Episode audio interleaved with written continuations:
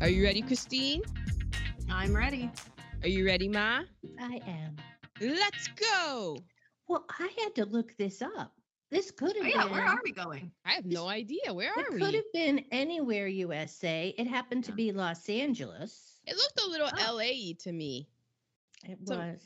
Yeah, some of the storefronts. I'm I've been along some of these uh what are they avenues, these long streets in the valley, and some of these storefronts kind of look the same. I'm like, huh, that's old timey. hmm Not a lot, but a, f- a little. A warm hearted, impoverished, blind white young woman falls Hmm. in love with a kind man who she later learns is black, but she refuses to make an issue of their racial differences. This week we are doing 1965's A Patch of Blue. Thank you, Sidney Poitier.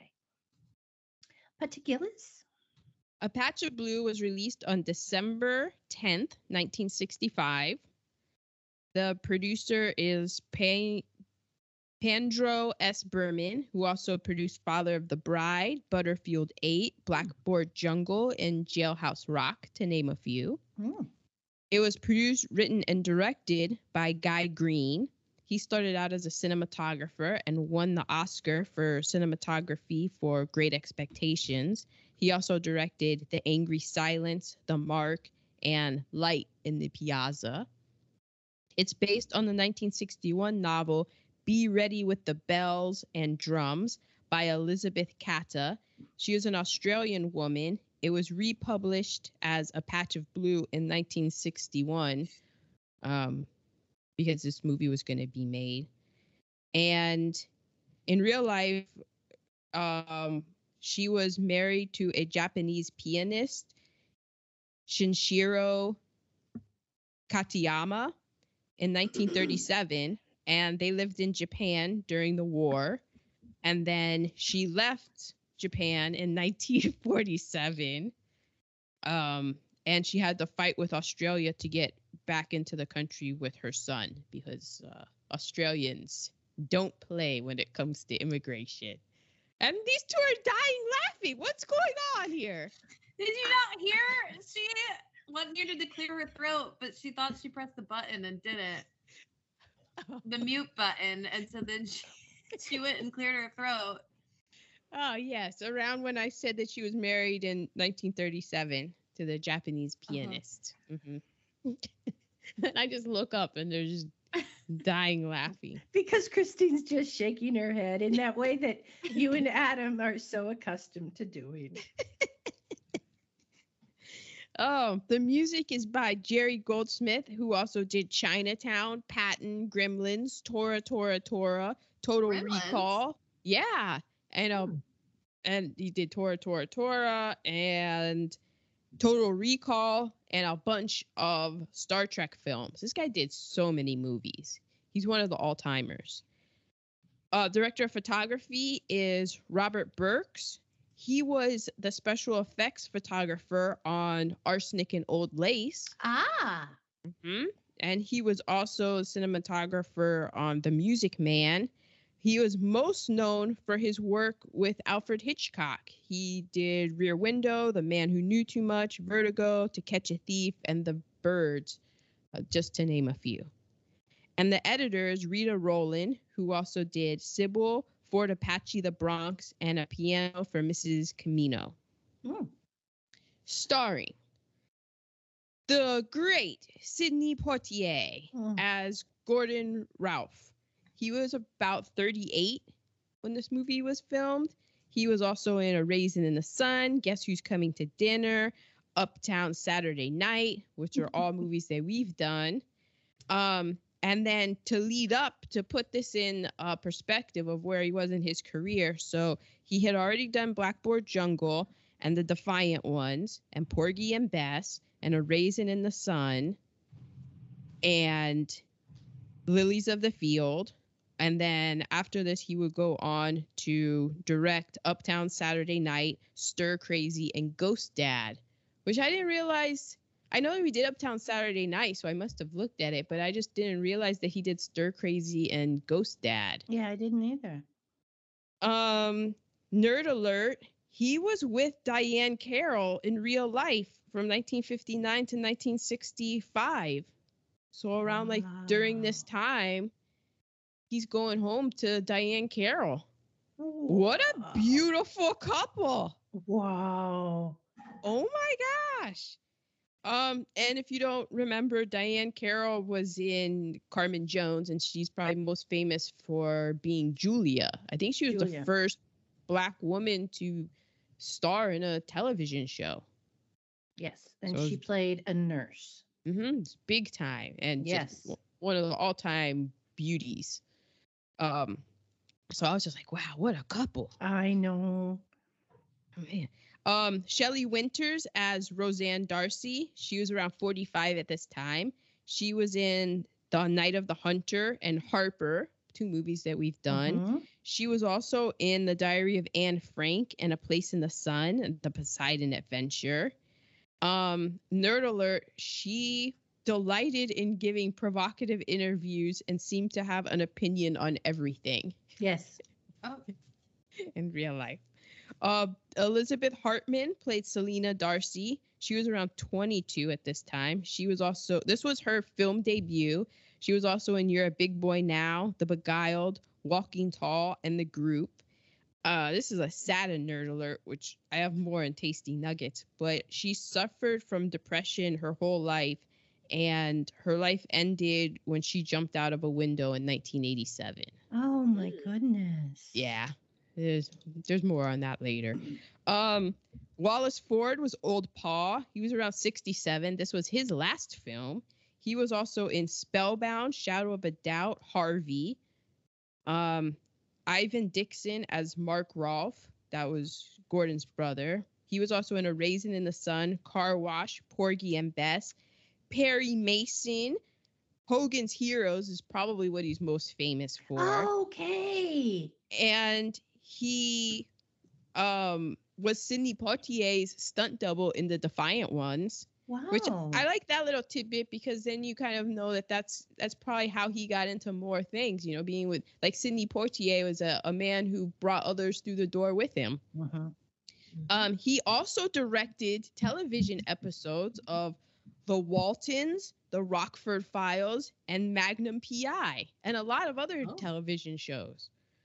Uh, Elizabeth Fraser as Sadie. She was in The Man Who Came to Dinner, All My Songs, Perry Mason, and Gunsmoke. So she was big in the Bush household over Christmas break. Because I had the Perry Mason on lock, and my grandma had the Gunsmoke on lock. Loves her gun smoke. Um, John Qualen as Mr. Faber. Mr. Faber, so that the guy that played Mr. Faber, he was Norwegian and specialized in Scandinavian roles, which I thought was interesting because Mr. Faber did not strike me as a Scandinavian man in this film. In any way. I I just I got a heavy Jewish vibes from Yeah. Mr. Faber, so maybe that's shame on me. He was also in His Girl Friday, Casablanca, Anatomy of Murder, The Grapes of Wrath, and The Man Who Shot Liberty Valance.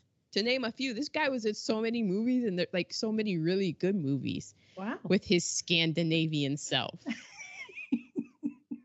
so those are the particulars. He did not look like a Skarsgård. No, I don't think that he was playing Skarsgård. That's why now I'm like, wait a second. Is this is this me being weird or is this the 60s being weird? My money's on the 60s. Well, because the 60s were weird. Let me set the table. Selena, an 18 year old blind girl, cooks and cleans for her toxic sex worker mother and her alcoholic grandfather, who share a small one bedroom apartment. That was uncomfortable. gotta say, I did not realize I did not get the sex worker part. Uh, okay. Really? I don't know if I just wasn't paying enough attention or what. I think I think the Hays Codes pulled one on you, a slick yeah, one. sure did. Mhm. Yeah. They got me. You thought that, yeah, okay. More later. She meets a kind man who comes to her rescue He happens to be black. They strike up a friendship. What could go wrong? Yeah, in the middle of the 60s. Yeah. Nothing to see here. So um, I did my POC count. I did rewind a couple times um, for street scenes and such, looking Ah. for any other person of color. Did anybody see any other than Sydney? Well, I counted three because there's his brother. So there's Gordon. Oh my Mark. gosh, yeah. But then I did the same thing. because I'm like, well, that's two. But then I put a three plus because I just assumed that there were people on the streets. But I, I felt like the woman watering her plants outside the stoop. But then I looked at it the third time and went, no, I don't think so. She kind of looked like the old lady on um, 227 who used to hang out the window, but oh yeah, um, not not nearly as funny. no. Yeah, I mean, but there's like two, but they're you know the main character and the so at least like black people are acknowledged to exist in this film. Because it's kind of the whole reason for the film. The So, point of the film. but cast is going Ooh. on through the entire thing. We got I a mean- lot of it. Yeah, the the blind girl because her mother blinded her. Well, yeah, Um, there's the yeah the a so ableism. hmm Go on. Oh, and then so okay, I have so I have ableism. They tell her that her fate, her her family, that she does. They tell her that her face is disfigured. Um, so I was doing because in this movie there you see the flashback of how she got blinded and her mom picks up a bottle and throws it and so when i thought i just thought that the bottle i guess she just got hit in the eye with the bottle and maybe the Yeah. glass but then i was reading about in the book it said that her mom picked up a it was acid that she was gonna th- throwing at the husband And Uh, she got they, they didn't make around? that. Yeah. I was yeah. like, but but then there was another description that says she got blinded by her mom was throwing boiling water at the husband. So in any event, Okay. I feel like her face was supposed to probably maybe be more disfigured and that that kind of gets into another I guess maybe an ableism of Hollywood and stuff that you can't um you know like you you can't yeah, make so her What dis- if she was disfigured? Yeah. Yes, Right, exactly, exactly.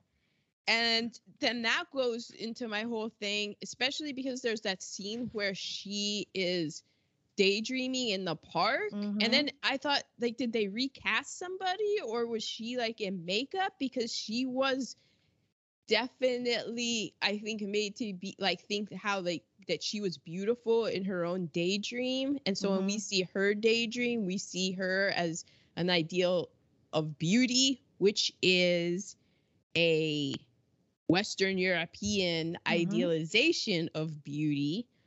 So I thought that that was interesting. And she would be able to see people's features by, you know, touching their faces and stuff. But then I thought it would be interesting because how would she know what the ideal beauty is? Like she Mhm. wouldn't, because she she wouldn't exactly have felt a whole bunch of faces because her she was locked inside. So it it was how you know would she even like could, could she feel that she was disfigured? Anyway, so then I also have the ableism of when Paul tells her because she asks what the grass is and he's like it's green stupid like green is green stupid. And so at this point i'm like she's blind. We don't know i don't know her backstory at that point. How is she supposed to know what green is? Mhm. stupid? Like he's the stupid one. She's if you've never seen green how are you gonna know what green is?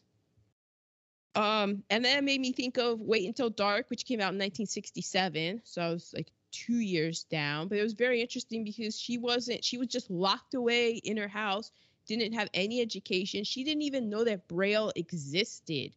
So let alone having a walking cane to go out and about.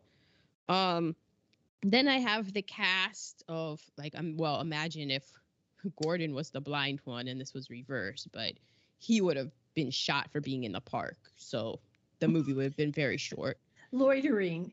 yeah just done um I think the the movie so Gordon, he's the educated black man, and Selena, she's illiterate white woman.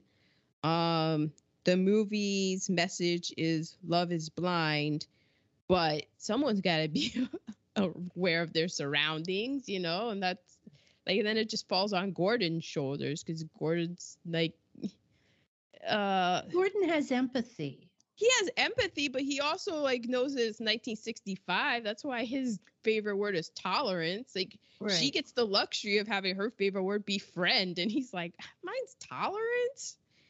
Um, because if she you can't Google- see she can't see the looks of the people as they're walking. mhm. You know, the disgusted looks. if you Google the poster for the film, I thought that the po- most there's a three different kinds of posters. Most of the poster is Selena under her tree, and it's just a thumbnail picture of Sidney Poitier in the lower left hand corner. Wow. At this time, Sidney Poitier is like he is the main star of the film. When this movie comes up, it's Sidney Poitier, you know, and it just completely diminishes him. There's another one where um it's the Selena and Sidney Poitier is in her gla- like uh, sunglasses lens. And then there's the picture, which no way could this get shown. As a movie movie exec said, we've lost Alabama for this poster was when the blind Selena had her hands on On Poitier's face. face. Yeah.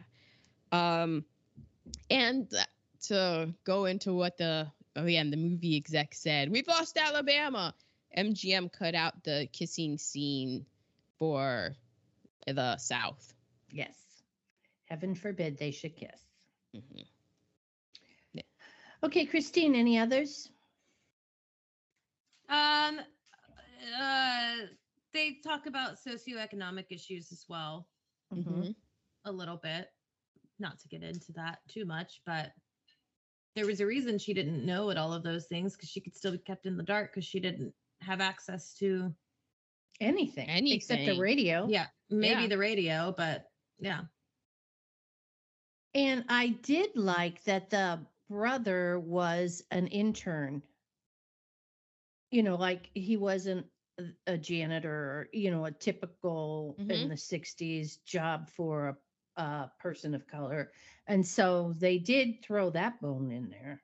And we, we there was a scene that showed um Gordon Sidney Poitier's character in his job, which is he had a night office job, and he Mhm. was um working. They I- assumed publishing. Yeah, and he was a reporter, a night reporter. mm, Oh, okay. That's what I read. He was not a marketer, as I thought.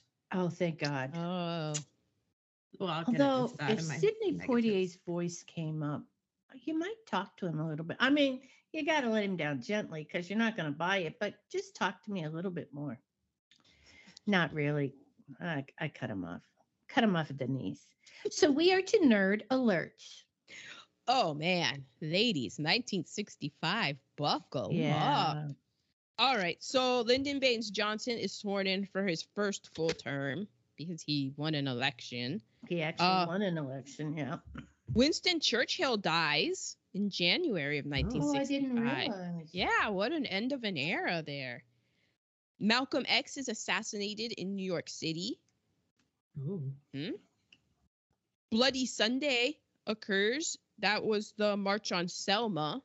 And at this point, I would like to point out because Shelley Winters, although she does win an Academy Award for Best Supporting Actress in this film, um, she is on celluloid using the N word. So that's not going to really be a great reheatable for her. So I would like to point out to everyone that Shelley Winters was an ally. She was about that life.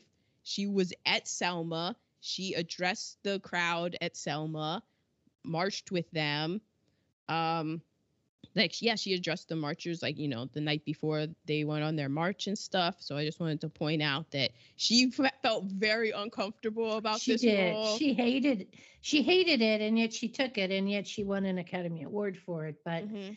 Uh, that's the conundrum of being an actress she she she became that character but it wasn't who she and her values were as a Mhm. person. It's an interesting thing of like acting and stuff. There's so like Nicole Kidman was like, "That's a line I'm not crossing. Ah, I'm not saying the N word." Mhm. And you, you kind of get it because that's going to be on Yeah. film. You know, like you're always going to have that. So pe- there are a lot of people who probably don't know who Shelley Winters is, and if this is their they're watching oh, a, a yes. pa- like this movie because Sidney Poitier's death, they're gonna be like, "Yo, yo," and just just know she was acting like she she she did like she showed up when she She needed to show up. she did, and she used that that screechy voice. Mm-hmm. For good. She she like we said like I said earlier, she had she was a woman who had opinions and made them known. Um, 1965, like all year, Vietnam is just heat, heat, heating up. Certainly was. I can't get no satisfaction by the Rolling Stones is Oh, yeah. released. Oh. That was like a new song, man. Oh my gosh. Bob Dylan went electric and folk music purists lost their shit. they got so mad. Um, the Social Security Act of 1965 is passed that established uh, Medicare and Medicaid. The voting. Thank you. Thank you very much. Now we'll see who takes it away, but right now I, I, I'm grateful. Yeah, I I hope everyone enjoys it. That's why I got to start stacking my stacking my paper because none of that's gonna be around. Not. I just, I mean, that takes us into the Voting Rights Act of '65, which, um, it, you know, it, it made it so that people would, like, that was what Selma was all about, voting rights, because there, there used to be literacy tests, and now the goalpost keeps moving because they keep twirling their little mustaches and coming up with devious other tricks to disenfranchise and suppress votes. And so it needs to be re-upped. It need, like, the it- only way the Republicans are getting elected is by suppressing the vote. So yeah it, it can't be a oh we we did it in 65 and that's it no because they did other things like it's uh you know yeah, dialing it back. um the watts rebellion happened in los angeles uh i'm reading a book about the history of los angeles and it stops in 1990 right before rodney king and it really is interesting because you're just like just the tension that was leading up to it it's like oh my gosh no wonder the city exploded. And in the watts rebellion it was the same kind of thing. People had had enough of police mistreatment. The lapd had actively at that time they had actively recruited kkk members to be in the police um, and they wanted they were tired and wanted to end discrimination in housing employment in the school system. And it all came to a boil when police pulled over a motorist and started beating on him. And watts was like we're not going to have it right now. And it was the same thing that happened in the 90s and the same thing that happened in 2020 and the same thing that's going to happen in the future. Um the st louis gateway arch was opened In 65. Wow. yeah. And on November 8th, 1965, on NBC, debuted Days of Our Lives. Wow. Like sands through the hourglass. Those are the days of our lives. I was in eighth grade. Oh, middle Mhm. school. Babs graduated from high school. Ah, man, Yeah.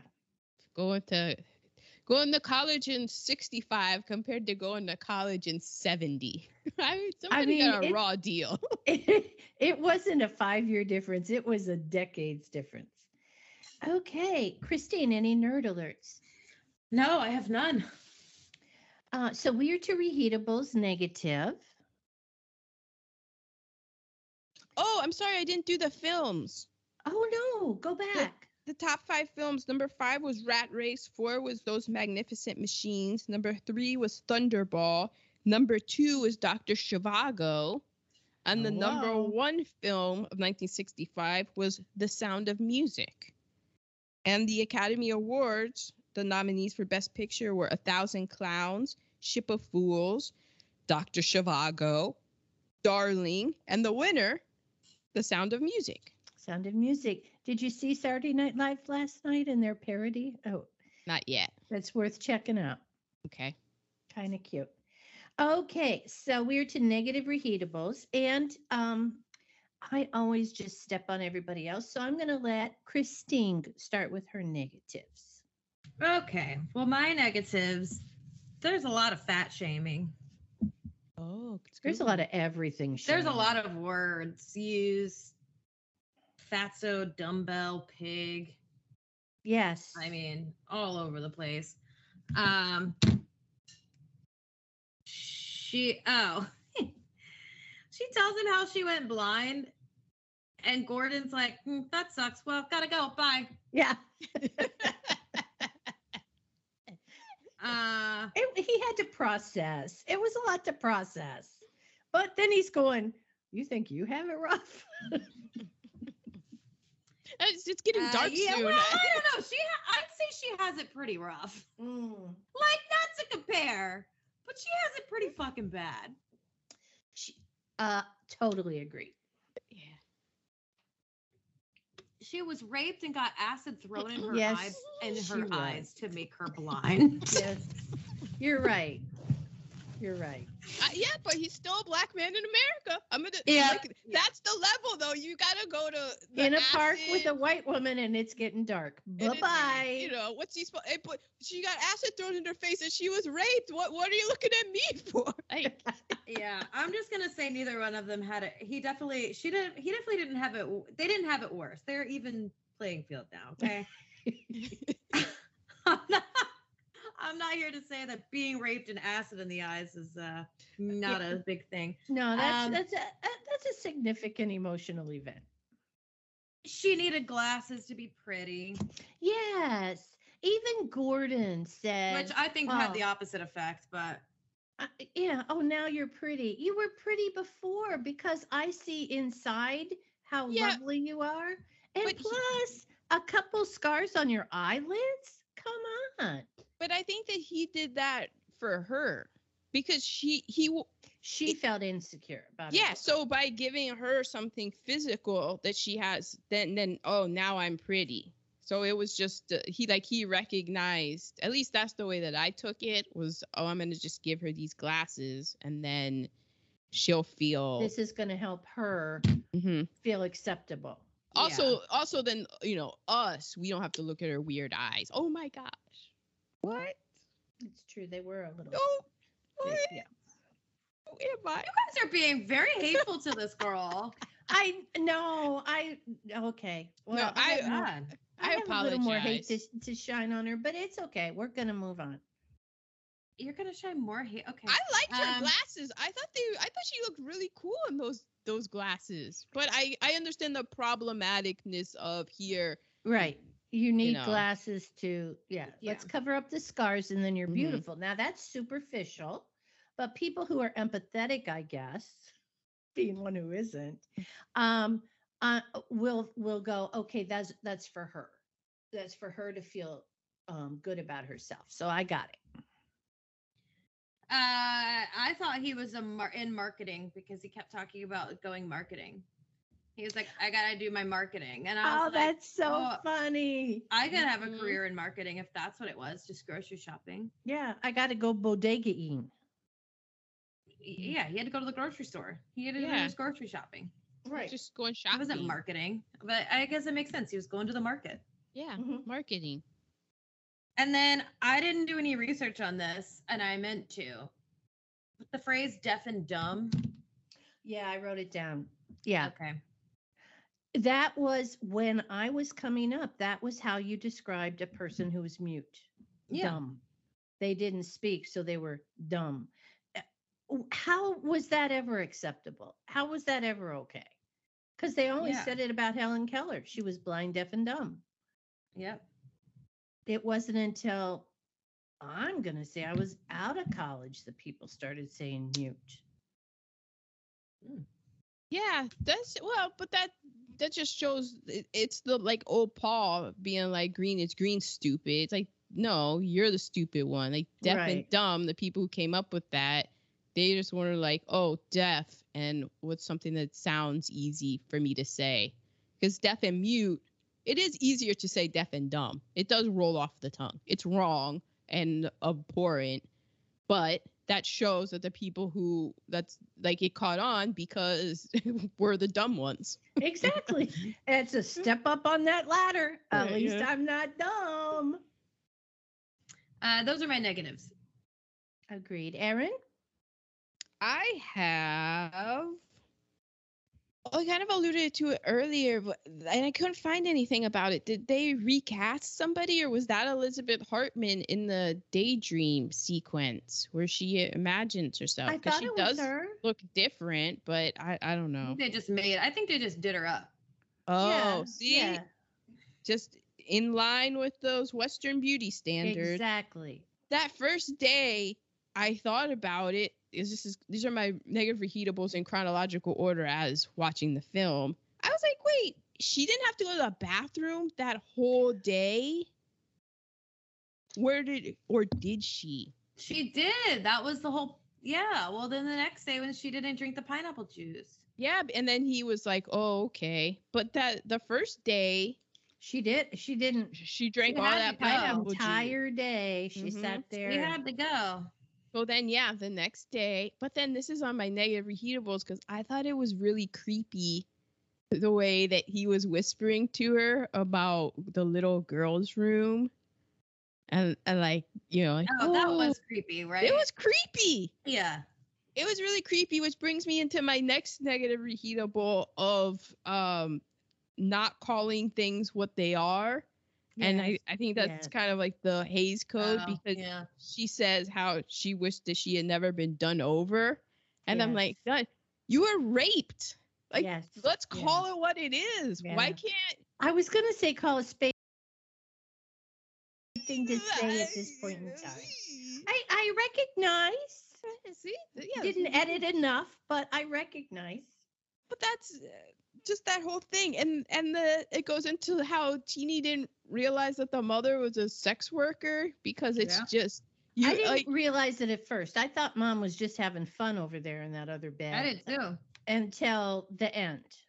Oh, I knew what was up when she got blind. And she's telling the story of, of like the her dad comes in and was with her. And I was like, oh, that woman is she's really putting in the work. Mm. Okay. Um, do you all think that Gordon was in love with Selena romantically? I so, well, okay. Not at first. Here is the thing: is I thought that she was like high school age at first. I didn't realize she was older, like an adult. So I feel I like it- mentally she was high school age because she had yeah, and I feel like at first he was like, "Oh, you're too young. yeah, I'm not. You're like you're like a girl." And maybe as he got to know her, he was like, "I guess you're woman enough." Oh, oh, oh, and also, uh, um, lots of lots of things are floating around right now. But like he saw that she was falling for him, as you would anyone who was finally kind to you. Um, and so he's not going to burst that bubble because she needs all the confidence she can get because he's trying to arrange for her to go to a school and and learn stuff um i felt like he was he genuinely cared about her Mm-hmm. but Yeah. not that he was romantically attracted Yeah, I just wanted them to be friends. Yeah. Yeah.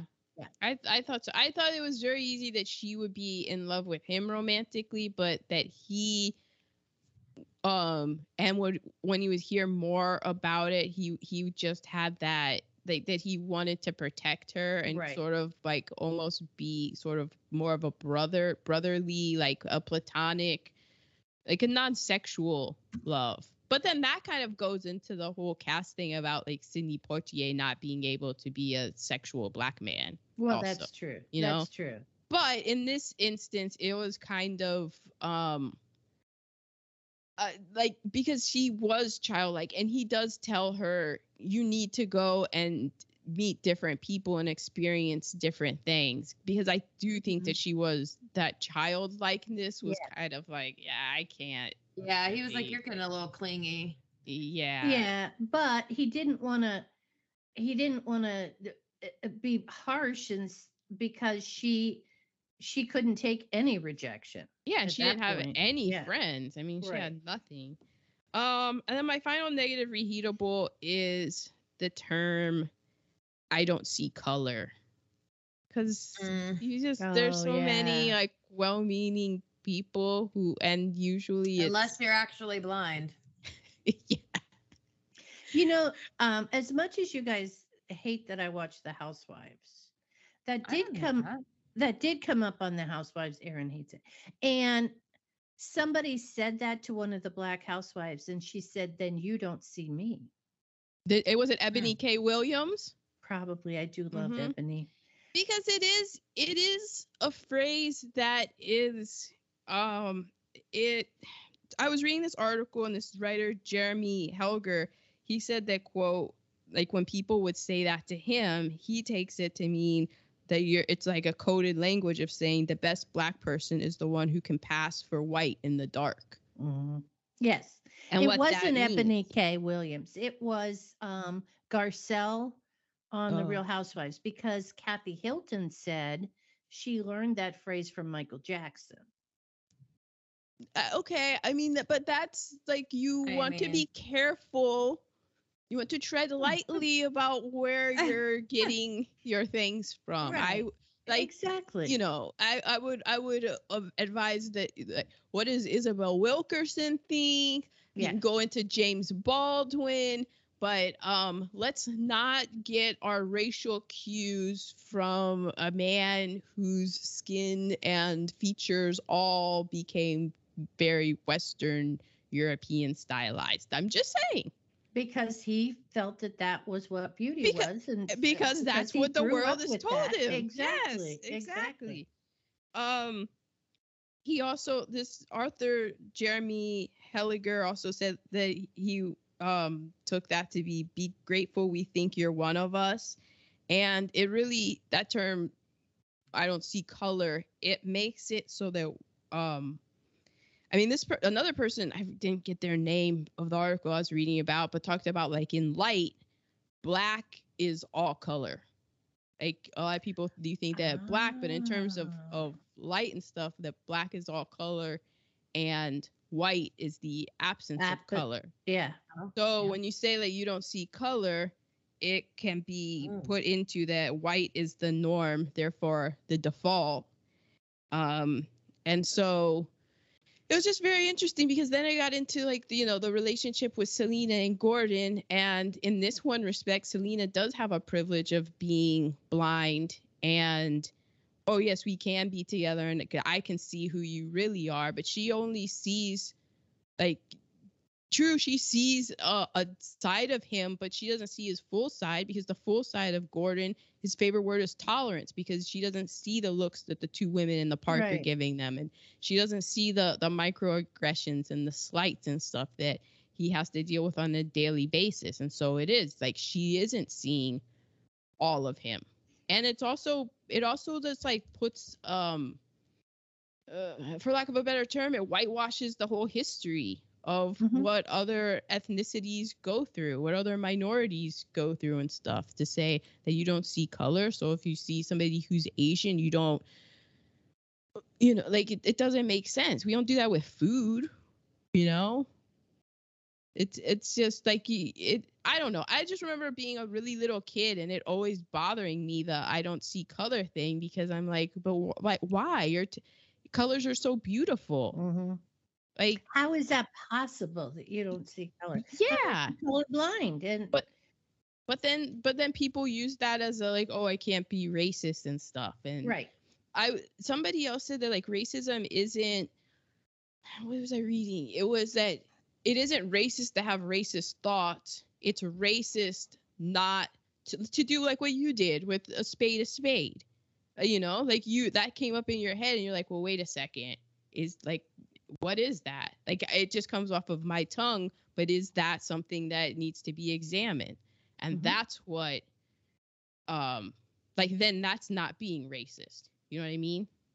But have like you know you can like taking somebody in and saying like oh that, that's that but then it, you go the extra step further of then seeing the world maybe through their eyes or what they're going through and maybe listening you know not like oh i don't see every but we're all the same we're not like it's very easy for some people to say we're all the same but Those are usually the people with the privilege. hmm, Mhm. Okay, mine were um, I did it in order of the movie as well intolerance, rape, deaf and dumb, not asking Selena if she wanted to go to school. I mean, he knew it was best for her, but still, Well, at that point, though, I mean, Selena was going to be pimped out by her mother and Sadie. Like, oh, yeah. that was when they were moving and leaving Pa's house. That's what, because that was something that I completely missed until I got to like the uh, reading a Mhm. synopsis where I was like, oh, wait. Oh, wow. Yeah. So at that point, yeah, he's like, no, you're getting out of this situation. it would have been nice to talk to her about it and and the reasons why she needed to go to school and how that was all going to help her because she was blind to the fact that she was in love with this man and didn't want to leave him Uh, he was the first person who'd ever been Mhm. nice to her so his only competition was mr Faber. Faber. and uh, her voice was she like trying to be extra young? Do you think? Maybe that's why I felt was- she was so young. her voice was kind of irritating. Young, yeah. And my other yeah, Megan- my don't. You had to put some bass in your voice, or else you would be accused of whining in our house. You and needed to everybody talk- you listening needed to- goes, "You're serious? That that whiny voice we hear coming through this microphone every week is okay." Oh, you had to. May, may I please have some apple juice? um again the whole and maybe this was one of the first ones where a black person has to come and save a white person oh, I'm gonna, I'm gonna go Oh, out on a limb and be like, this isn't Okay. the first time, but, but yeah, the the what do they call the? Isn't there a term? Well, at least he didn't have magical powers. well didn't he I know, but then or, wait, wait, I might need to take that back. do you remember how charming he was oh okay i'm sorry she couldn't see him that's all i have to say we're to positive reheatables now Teeny. Well, the um name Scumdog for a dog. Great positive reheatable. that was the name in the book too i did read that Gum dog. the people in the park not falling for Mrs. Darcy's bullshit. Oh, yeah. yes that was yeah they Because were like, s- "Get- just smooth, go away. even in 65 i mean well it was los angeles if that were cincinnati i'm thinking that the people in the park would have been with her Well, even today, I'm kind of like, it's a toss up 50 50. yeah Yeah. I mean, because th- she was a young girl, that's a young black man, and that's a woman saying that she's the mother. Eh, yeah I mean, that's Yeah. how bad your vibes have to be as a woman. As a like, you know, like she's Mhm. came in with that many bad vibes that all those white people were like, yeah, go with the black man. Damn. Damn. 65, yeah that's true Um, and then pineapple juice, Mm. Mm. especially mixed like vodka soda with a little bit of pineapple juice. Good, is my Vegas drink. Oh, that is a, a great Vegas drink. Put it with a little bit of Coco Lopez and Mm-hmm. have a nice. Do you like pina coladas? Mm-hmm. And then um grocery store etiquette. I like that he was teaching her grocery store etiquette. Mm. Excuse me, marketing etiquette. yes, Mark. um however, today as I was marketing, I was getting tomatillos and the ones on the top weren't the best ones. Sometimes you got to pick from the bottom, but then they started falling like they were falling for her. oh, And there's like a lot of, I mean, they didn't really get into a lot of grocery store etiquette, but I imagine he would have taught her like you ru- you just walk up the aisles Mm Mhm. You don't keep turning directions and you know i i don't know just it's a thing people don't learn these days you know Right. Stay on your own side. Don't leave your cart in the middle of the aisle. Mm. yeah um and those are my positives Okay, uh, so again, I was doing it in order of the film. So kindness was my first one. I mean, she's there, and um, was she asking for help at that point when he first came up to her? Yes, because She she had had the the creepy bug. crawly down her back. Yes. Mhm. And so she was saying, Can anybody help me? And I understand like not not going to help that person because at this point, who knows what you're gonna encounter in the park with somebody going, Help, help, there's something down my back. But Yeah. kindness. He he stepped up and went, Here's somebody in need. I'm gonna help her. Even though my helping her could uh, turn out to be bad for me. She needs help. I'm going to help her. Um, when he stopped all the oranges from falling, now I- come on, yeah, that was I great. that. That was great. yeah And he can sing too. When he sang to the music box. Yeah. He's Sidney Poitier. Well, I don't. I didn't get to see Porgy and Bess, so. um, and I liked that it was in black and white. I thought that was a that was a really good choice for this film. The director wanted it to be in black and white. even though color was available. Mm-hmm. Okay, anybody else have any that they forgot? I I have so in my negative reheatable. Remember, I was very mad at old Paul saying green is green, Mhm. stupid. And so I was like, oh, how would she ever know? And then we find out that she lost her sight at 5 Mhm. So then I'm like, well, I guess she would know what green is. Would she? But then I thought, well, I doubt that she was enrolled in a pre-K There you go. So exactly. So I she didn't know her colors yet. yeah, back to the um, what is it? Socioeconomic Right. things. The war on poverty that LBJ is trying to Mhm. to fight. But it just imagine what would have happened if all that money that went over to Vietnam and lined so many people's pockets was used to end to really end poverty. Where would we be? Ah, man. I Um, I wonder is that the I know it happened to an extent all the time, but I feel like Vietnam was really when people became began getting rich off of wars. Individuals. It would remember Dwight D. Eisenhower when he was leaving office, he warned the American people of the military industrial complex. Mhm. And this was coming the words coming from uh the Five- highest Five star general. yeah, like in the army. seven, eight star. I know it doesn't exist, but that's how high up Dwight D. Well, Eisenhower five star was. general and president. And of the United president. States. So, yeah. yeah. tack on another star for that. Um, like he was warning it, and Mhm. yeah, people made so much money off of that. It's crazy to this day. Halliburton. To this day. Um, the scene in the the grocery store. I'm sorry when they're marketing, and Yeah. Selena, they're getting the the dish soap, and Selena says all the slogans for the dish Mhm. soap, and then he gets he gets to the last one, and she's like, I don't know that one, and Gordon says, uh, that's the one for washing dishes. That's what we want, and so he picks that one because it didn't have a slogan. It was on the radio, so they weren't paying money for all the advertising. So I thought that was very interesting Mhm. interesting comment. Um, the camera work in in the flashback scenes, um, especially in the rape scene, Mhm. like it was, it was just so very effective.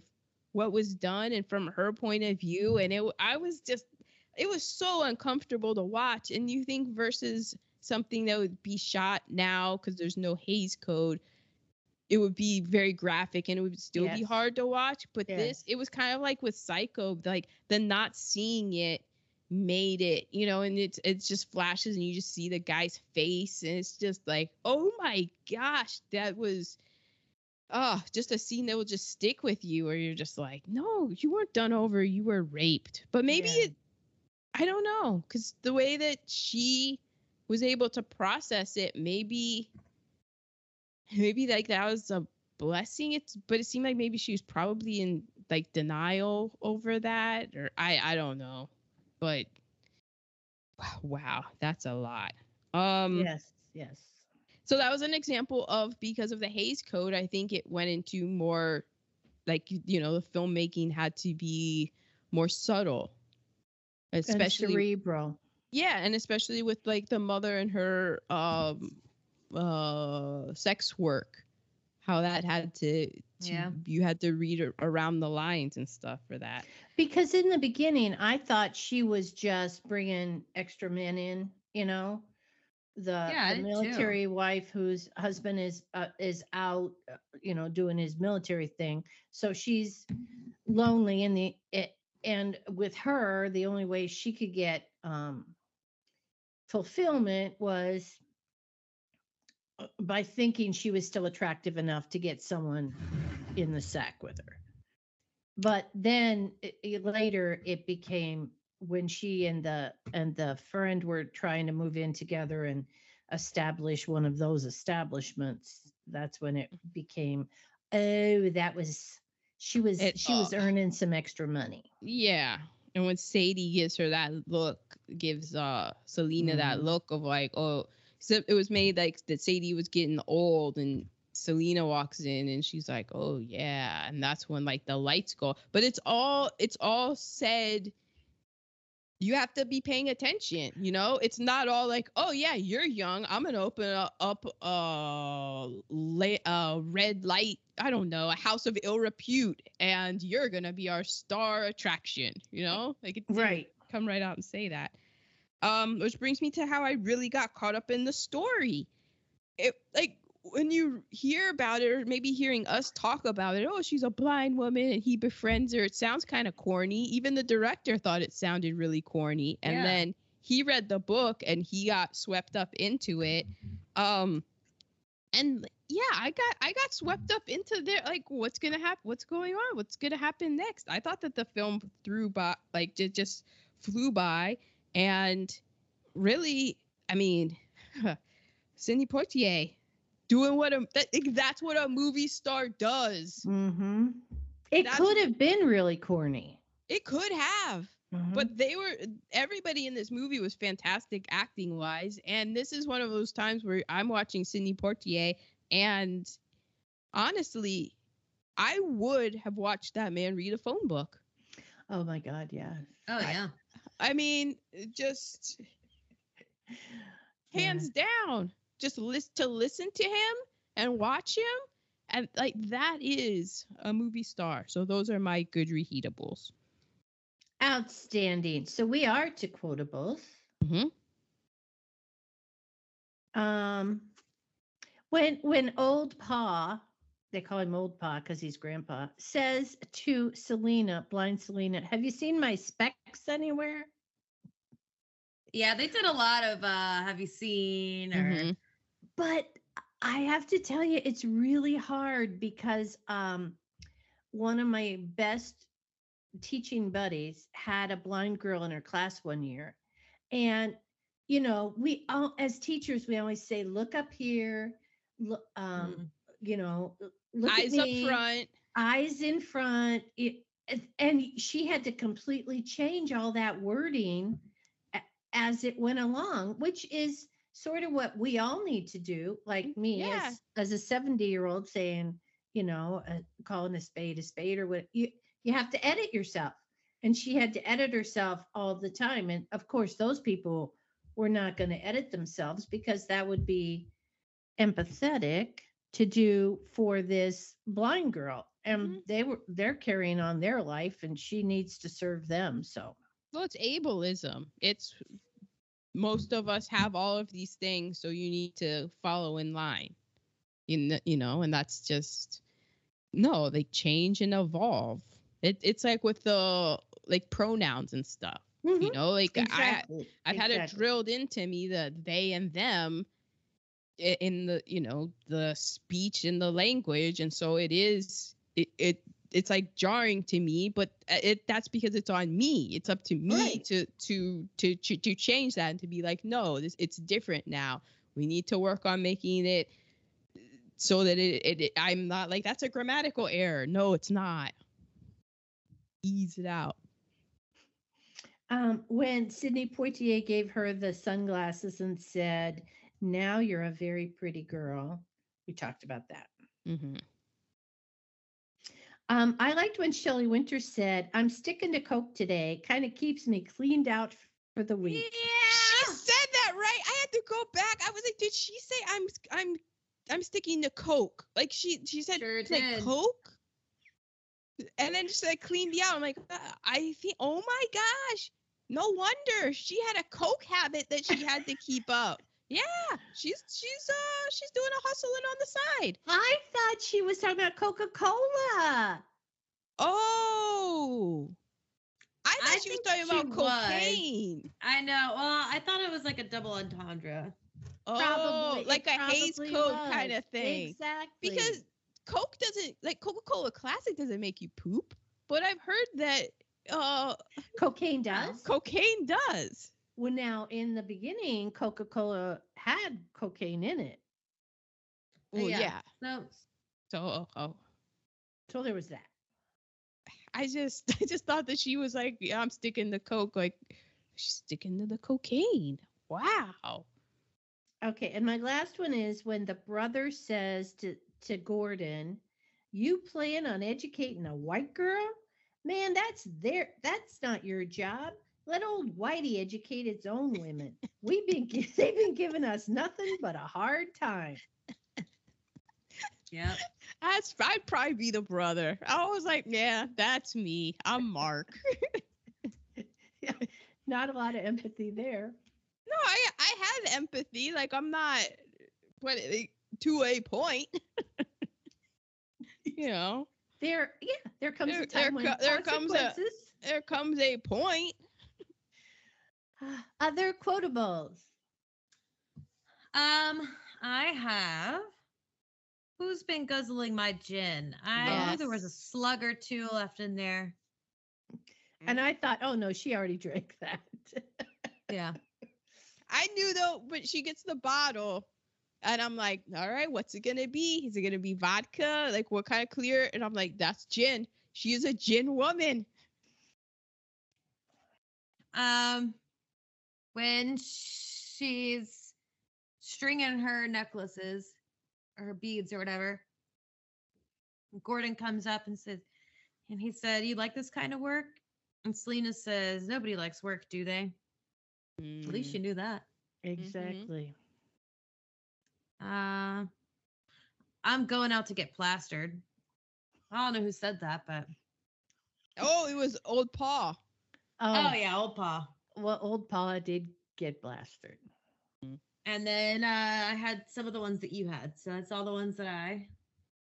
I had a lot, but I also had um when Selena says this to uh Gordon, you sound like the radio. Ah, And then in real life, Sidney Poitier, because he came from the Bahamas and he listened to the radio and would repeat the radio to lose his Bahamian. Is that what it is? Bah, bah, yeah, Bahamian accent, his Caribbean accent. because when he first got here, uh, people told him go back. Nothing's happening for you here. Thank God he didn't listen. Oh, the whole reason we have Sidney Poitier is out of out of spite because he he came to America and it's important there's an excellent um on Fresh Air with NPR with Terry Gross an excellent uh interview with him from 2000 that was on and the Daily also did uh, remembering Sidney Poitier with the super talented awesome Wesley Morris this week. So look those up. But he he says his whole career because he was like 15 he left the bahamas. And when he was in the bahamas at 15 he didn't he wasn't his first 15 years of life he didn't have that western european idealized thing of beauty. He was just around black people uh you know and he was just like black is beautiful. He had a whole self-confidence. He didn't have this whole crushing white supremacy on his shoulders and stuff. And he came to he went to Florida and he hated it. And we almost didn't get Sidney Poitier because he one of his first jobs was delivering uh, pharmacies from a drugstore he went he was like you know 15 knocked on a lady's front door with her uh you know her delivery and she was like get to the back get to the back. And he was like well you know why? I'm here here's your package. And she was just like get to the back get to the back. And he was like what? And so he just put the package on the ground and left. And then he went about his day and stuff. And when he came home the lights of his house because he was with his brother and sister-in-law everything was dark he gets in the door and his sister-in-law just yanks him down to the ground and is like shh and the whole family is down on the ground because the Klan had come to the house Oh looking for him Oh my God.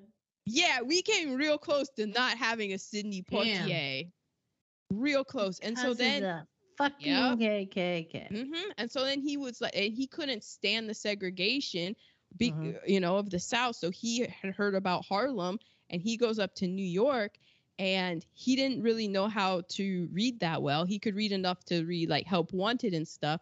And so he goes to the theater, and he's trying to to read a play, and the he can't read, and the guy was like, "Get out of here! What you know? What are you doing?" and stuff and he was like, "Go be a dishwasher." And he was like, "This mo- how did I didn't even say anything, and this motherfucker thinks that I'm a dishwasher."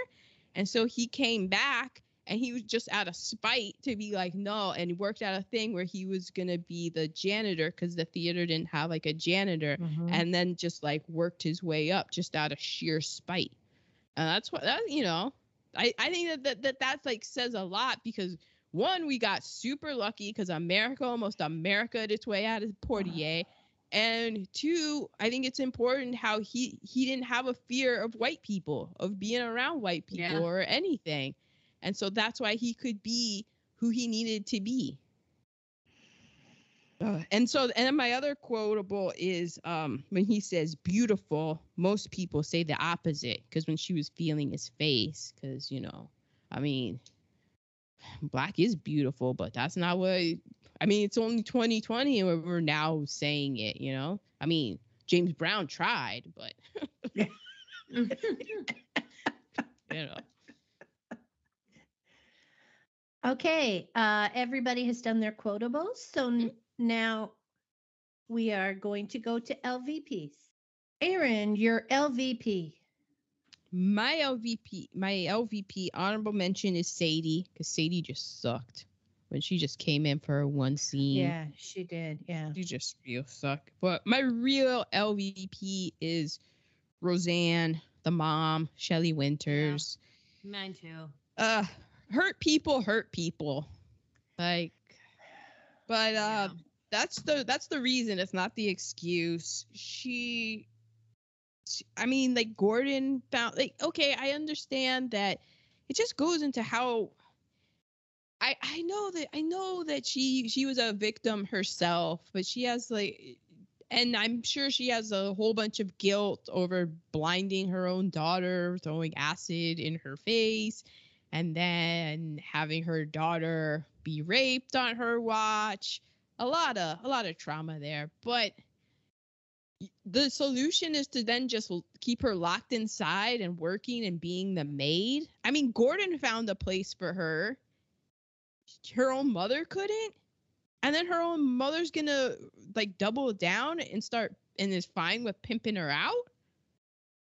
Uh, because because it was making her mother's life easier. She, the the house was cleaned the food was ready then then she was gonna i mean once her mother finished with her day job she had to come in she wanted her dinner ready so she could continue with her night job. She needed energy.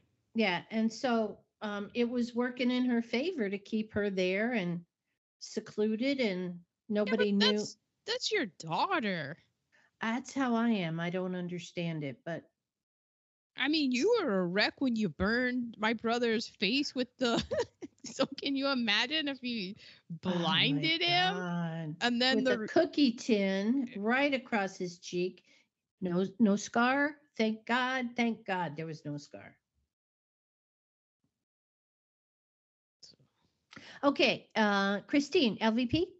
I have the same. She Her was the worst. She was terrible.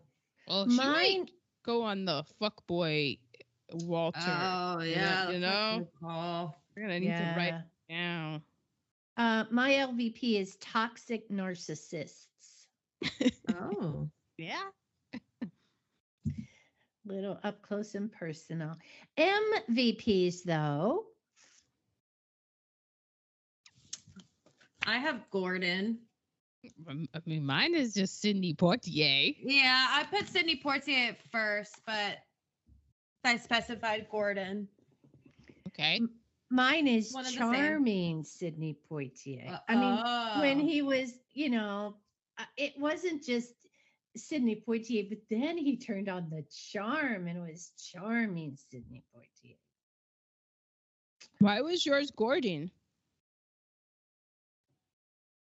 Because I thought he was just a good guy. Yeah. Yeah. Yeah. Like he wasn't trying to get anything out of her. He just it, yeah, he didn't even want the he wasn't even trying to romance her. That's what I kind of like that he wasn't really into her romantically. He was just trying to help help another person out who needed it. He saw somebody.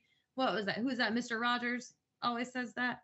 Yeah, the helpers. Look for the helpers. Yeah. Like he's one of the helpers. Yeah. Yep. He Yep. was. And the more that he learned about her story, the more empathetic he got, and the more he was like, okay, I need to get her. This is a really bad situation. It just got like I thought she was just blind and had a bug. Now I'm doing the bees, and then now I'm hearing all this. now she's stuff. never Oh heard of Braille. gosh. Like what? Right. What is she going Right. to- And I, I, I think he was like overwhelmed with, oh man, this is more than just helping somebody with a bug down their blouse, you know? Yeah. Uh, okay, recasting. Okay, I did mine. I called it uh what is time recasting because because old Pa I cast as Charlie Day in the year 2045. Charlie Day from It's Always Sunny in Philadelphia. Oh, okay. So in the future when he's like that age, I was like he would be a perfect old Pa. Um and then for Roseanne the mother, I put Rebel Wilson when, when whenever she's ready to take on such a role to sh- to show her dramatic chops. I thought that she would really could nail it. I'm sure she could. Um, and then for Selena, there's an actress named Marilee Talkington, and they are a legally blind actress. Um, but although most of the roles that she's played in, she's other they've played sighted characters. So Oh. I thought that that would be good.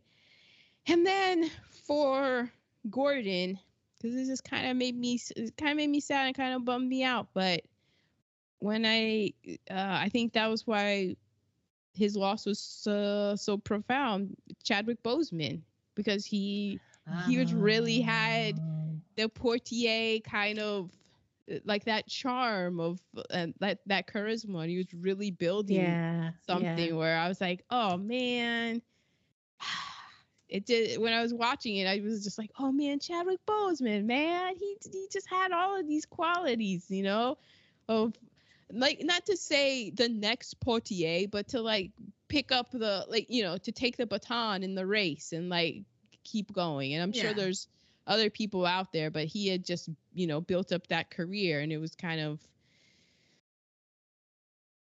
really excited to see where his career was gonna go and take off and now that's all wrapped up and done Right. I was thinking originally of Gordon being uh, Michael B. Jo- Michael B. Jordan. B? Mhm. Mm-hmm. Because he's so charming. I But thought you I, were did, gonna say I thought you were gonna say Michael J. Fox for a minute, and I was like, that's an interesting choice. you know what that but that would be kind of cool it would be. I thought you were gonna go that Gordon is white and the rest of the cast is black. I took it in a, different di- movie. in a different direction. I Well- go ahead, Aaron. well because i was doing like this thing with um sidney poitier and how like you know he couldn't really have a love uh, a love life or like you know basically we got robbed of seeing a love story where he was opposite can you imagine opposite cicely tyson so like what if um Mhm. you know selena is cicely tyson you know and Mm. it's Sidney or Ruby Dee. Because I think they were together in Raisin in the Sun, but that was like you know wasn't wasn't like chemistry No. fall in love kind no, of thing. It wasn't. So that was survival. yeah, it just would have been interesting if like what if this was an and then it kind of gets into like oh well she does the I mean she would know that she was black because even though she would be blind she would know you know like America would have let her know that what the deal was Yes. right Yeah, she would have known. Yeah, her first trip to the park, she would have gone. What's what's wrong with me? Um, I took it in a different direction. I took it Okay. as, um, okay, so my Roseanne, the mother, is Toussaint Louverture. Ah. ah yes The woman from she was in Orange is the New Black, hmm and she was in something else. she always shows up in things and whenever she does i'm like yes yeah, she could. Yeah, she, she can, like a lot of tv shows she'll show up as the lawyer or something Mhm, mhm. Mhm. a strong woman. yeah So I did a same sex thing. mm. Like, um, so Selena is uh okay, so first I went with Skai Jackson because my real choice was Marsai Martin, but she always comes across so harsh. But if she has true acting chops, she could be very vulnerable. oh yes And um, so I'm going to stick with her. I'm going to go with her. And then my Gordon is Tatiana Ali. from the fresh prince of bel air Uh huh. She's grown up. And so oh she, you know, she comes by and here's this girl going, Oh, there's something in my blouse. And she goes and gets it. She's the first nice person ever. And they just start a friendship that then develops into the taboo is it's a same sex couple in the black community. And that is still a taboo. and if we set places. it maybe we can set it then at christmas time and sell it to lifetime Oh. Well, there we then go. let's have let's have Gordon be Crystal Joy Brown. yeah Re- package it here you go That's right. That's right. Oh, okay. That's our recasting. I'm going to assume Christine didn't do one, but every once in a while she surprises us. Sometimes not this week. Understood. so, my tasty nuggets, we already t- mentioned. Shelley Winters hated this role as a racist, but she also saw this role as a really nice role, and she did win an Academy Award. And wouldn't you? Wouldn't there be? I would imagine maybe there would be a part of Shelley Winters where it's like, well, if I take this role, at least I know that the words being spoken, or you know, like it's it's at least it pains me to say this instead Yeah. of giving the role to someone who actually enjoys saying those words. mhm. Um, I also had the cut scenes of the kissing in the Southern Theater. Um, Elizabeth Hartman wore opaque contacts back then. Oh, That's what oh. made her eyes look odd. Oh. Um, obviously, she didn't have that the great plastic surgeon that Mac had to sew her eyelids shut. Yeah. So, um, I had that Gordon worked in publishing, and you had him being a journalist, so that's all this in, inclusive. Patty Duke was considered for this, but she had just okay. You guys don't know who Patty? No, Duke I do. That's so She- she, She was, yeah, miracle worker. Yeah, and so she had played Helen Keller like just a year or two before. Yeah, And her people were like, no, we don't want you typecast as the yeah. blind person. So yeah. it's too soon. So then there was somebody else um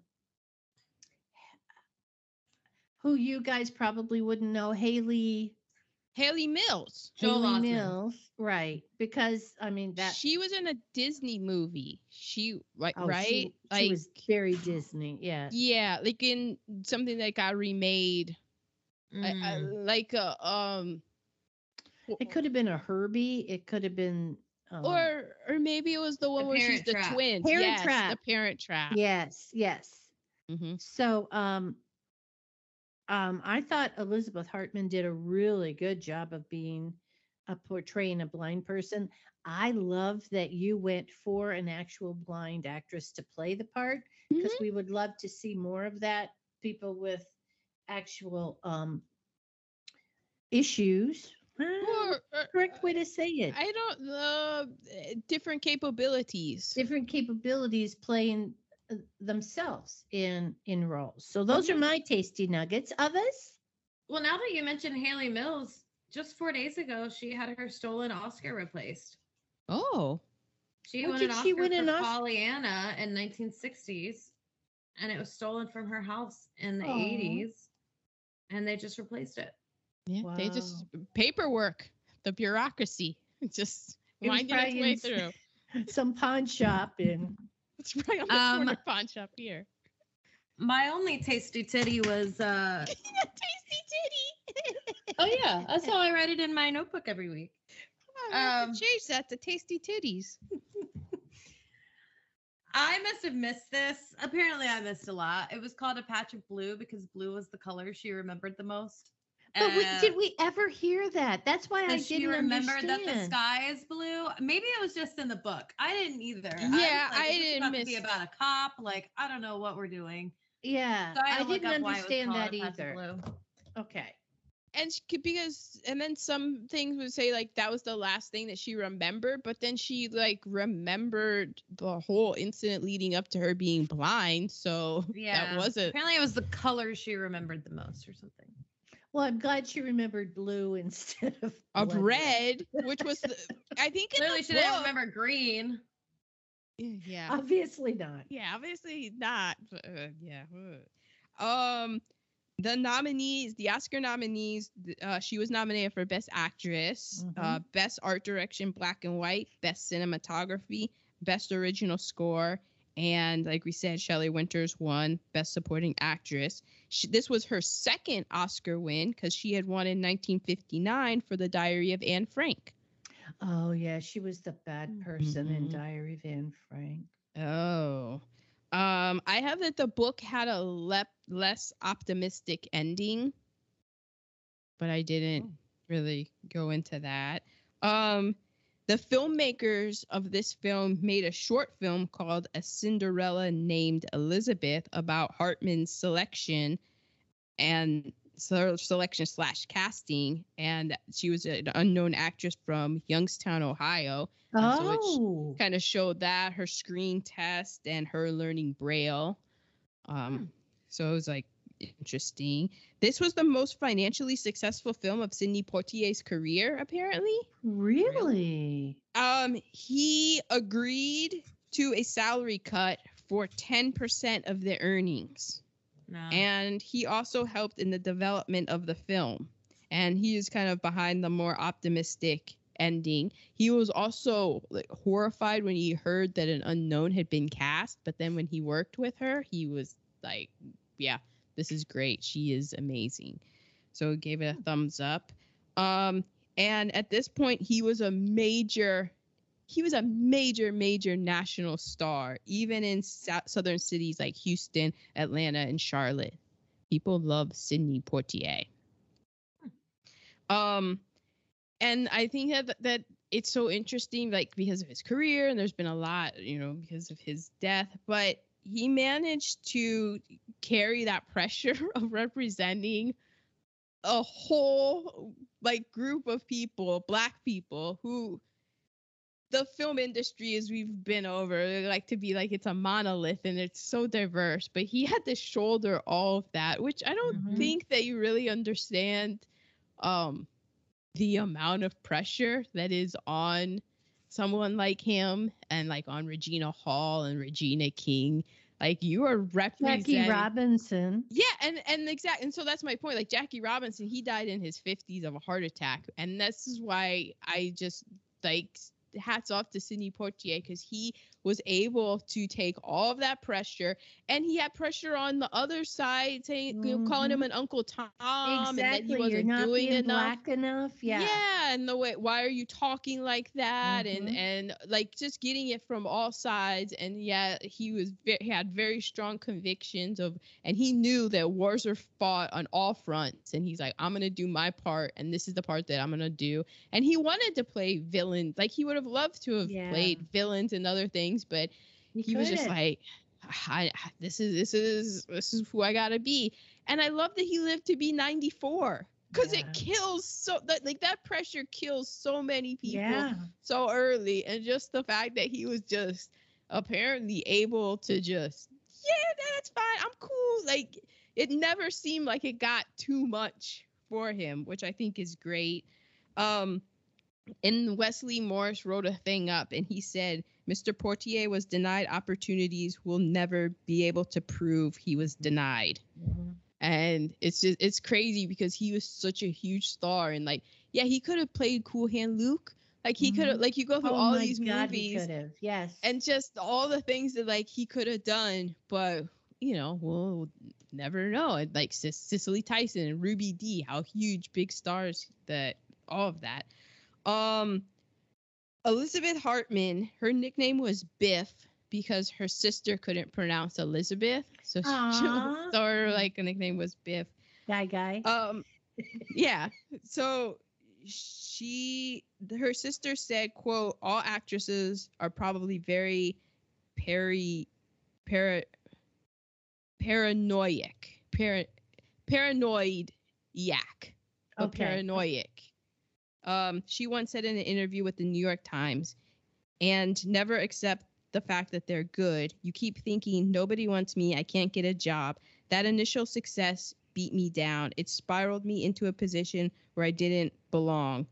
I was not ready for that. And that was like a quote from her because this was our first movie. She got an Academy Award nomination. And Mhm. she also, though, which at the time I'm, I'm sure people didn't know, but she had a his like it, she had depression, but she didn't get uh, diagnosed with it. And after this movie and stuff, she was in other movies, but it really took a Mhm. toll on her, and like the mental illness. And so, um, her sister said, "There's so much more to it because after she died, people were like, oh." She took herself out the game because her career went, you know, didn't she didn't do any she didn't live up to the hype and stuff and Hollywood takes another life. But her sister said there's so much more to it, she says. Her sister's name is Janet Shoup. She said that's what's so hard for people to understand about mental illness. It's not always outward. Hartman desperately wanted to resume her career, but in the end, it was just too difficult for her to do so. So I read this article in the LA Times about it, and it was just about like her later years and how like like she was just like really mentally ill and Mhm. yeah, and so like she just it was just and it was sad. such a taboo to talk about or get help for or to find the right help hmm And It- she was in and out, like she, you know, they they tried to get her help. She was in and out of hospitals and stuff, and Mhm. and at one point she was working on stage, and her sister was like, she would be, it would, it took all of her work for the sister to get her on stage, and as Mhm. soon as she was on stage, she was completely fine. And then when Mhm. she took that bow, she was just like a whole nother person, and just the the mental illness, it just it it, it just ate away at her to the Right. point where like she opened the window on the fifth floor and ran out of Right, it and it's right. just like wow. But everybody said that she was so talented and it it was just the mental illness that just got in her way because she was like I know I don't want to play this role. And it was always this this this thing and it, it was just like you know and at the time people would be like oh she's just being like temperamental why isn't she taking this part and it's just the like that was like the mental illness that people didn't really notice about it until it was Mhm. like whoa and then to end on a happier note my final tasty titty as it were Twer. is I was watching this movie and I busted open mm, thing of animal crackers that that Santa Claus Santa Claus me. put in your stocking. Mhm. And I noticed that it was Barnum's animal crackers. and I started laughing because I'm like, oh my gosh, we just recorded a whole po- a podcast where I gave PT Barnum the Fuckboy of the Year award and animal crackers. Now I'm are- his Barnum's? Oh my gosh. And I was just like, am I gonna have to give up animal crackers because I love them for as as a nice holiday treat? What? And so I had to look it up. Barnum's Animal Crackers, 1902. They're animal biscuit crackers. Yeah, by the National Biscuit Company, aka Nabisco. Nabisco, National Oh, Biscuit Company. Uh huh. Never put that together before. Me either.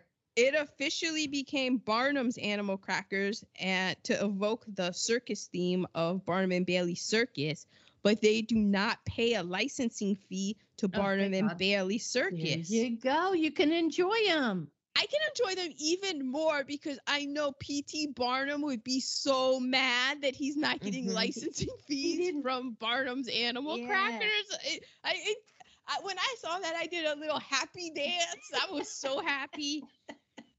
I, went from being like real worried and concerned to like, oh my gosh, super happy. Um, the small box with the string. So before then, the animal biscuit crackers they were sold in bulk, but Right. then at one point, and I don't know the year, they started selling them in small boxes and they put them on a string, and that was a Christmas time innovation, so that the boxes could be hung up. on the Ah. On the- tree. And it took Wow, off Santa really screwed that up, didn't he? Remind me of that next year.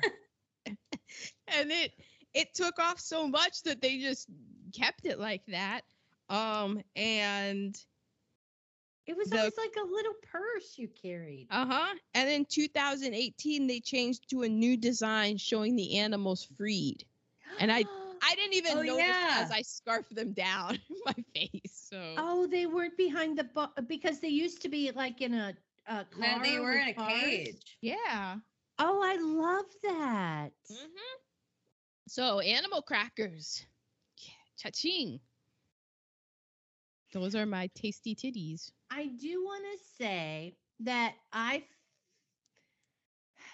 feel like, in a very obscure, removed way, Sidney Poitier helped uh, Poppy and me be able to uh, have a relationship still with my family after um, um, after I married Poppy. You know, at, through that whole thing because of Guess Who's Coming to Dinner. You know, it was like a precursor, and you know, my parents kind of saw it and were like, "Oh man."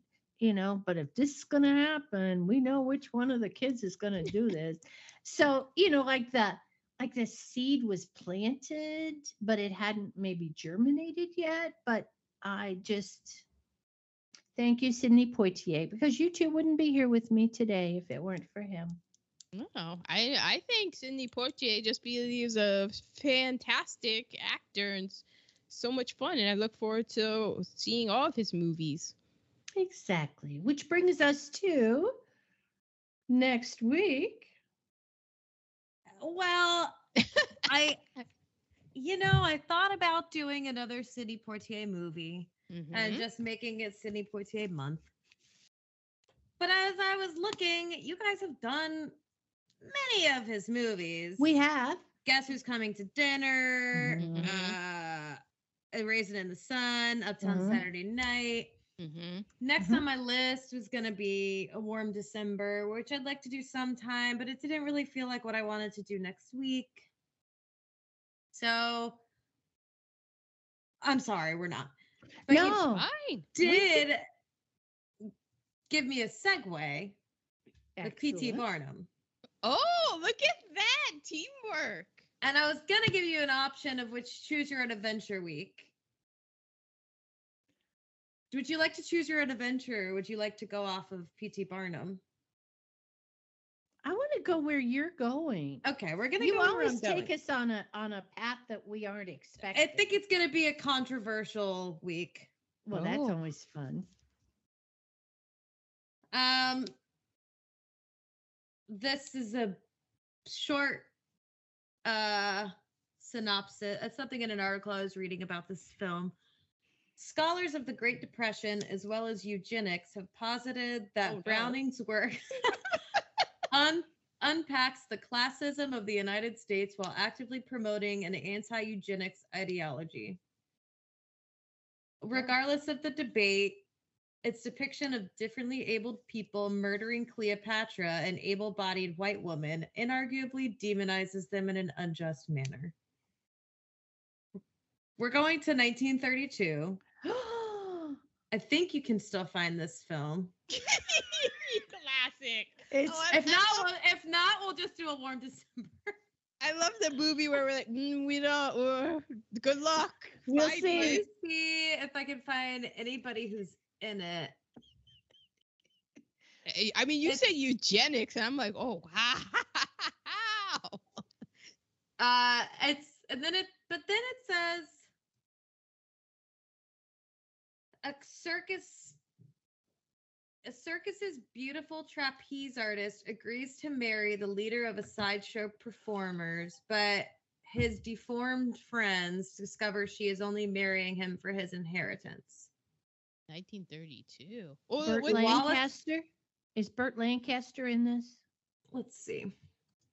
Wallace Ford, Don't know. wait, Layla Wallace, Hyams. wait, isn't Wallace Ford in the movie we just did? Yes, Is he? Wallace Ford is old Pa. Oh shit! Oh shit! You knew that all along, Teeny. Oh. Olga Baklanova, Roscoe Ates, Henry Victor, Henry Earles, Daisy Earles. This might be fun because this is pre Hays Code. Yes, it is. Oh. Directed by Tod Browning. Okay. Uh, would you like me to tell you? uh, who was the music by? I don't know.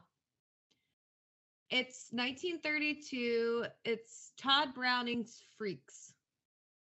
Oh, I've That's the heard name of of it? it. Tod Browning Yes. Freaks. Thi- yes, Yeah. this is, this movie has a, a reputation. Like I, I mean, uh, like I've he- I've heard of it like within film circles and like in film school and stuff. And yeah, like the the same. I think the same kind of people who are um, you know, like Bride of Frankenstein and Frankenstein. Leave Mhm. it to Christine. Where does she come up with this? They follow the Freaks follows the story of a budding trapeze artist with a nefarious plan that involves joining a carnival show. Cleopatra intends on seducing a wealthy man with dwarfism named Hans and murder him in order to take his money. But then, once the fellow performers discover her ill intent, they create their own plan involving her bodily dismemberment. Oh my It's not a Christmas gosh! movie, What is? It's not October. I'm sorry. But we're going there. I love it. and it's only one hour and four minutes long. Oh my God. Yeah, And where can we view it? I don't know about that. I think you can. uh think you could get it on Amazon Prime. It looks like there's an option to rent it. It says 2019, but I think it is the made in the 30s. You can rent it for 3.99. Uh, you could probably watch it on YouTube. You can rent it on Apple TV. It's on. You can rent it. Yeah, you can rent it on Apple. It's there. Freaks. hmm Okay. It was rejected by British censors and banned from 1932 to 1963 due to alarming content. Oh, my, gosh. gosh. this is awesome. That is, it's going to be an interesting week, people. So we're It's taking a gonna- hard turn. We are indeed, as we do when Christine picks a movie. Wow, there's going to be a lot to deal with. Yeah, I think so. Excellent. Okay. And I still have my animal crackers saved. So oh, I Oh, so you can eat them watch the during. movies. Yep. oh, Oh, during the dis- dismemberment, hippopotamus gone. Oh, I don't even see the uh, the animals as I'm just shoveling them in my face. Uh, Surprisingly, Santa didn't bring me any. Hmm. Weird. Well, listeners, we do hope you enjoyed A Patch of Blue. And next week, I mean, if you thought this was cringe inducing, just Yeah. Sorry. just wait. Um, wait, a week from today is is um what what is the date a week from today? The 23rd. Oh, very close to my birthday. Oh, yes. but not Okay. quite. Okay. So we're going to have freaks and geeks on my birthday. We hope you enjoyed this episode and we'll see you next week. There you go. Bye-bye.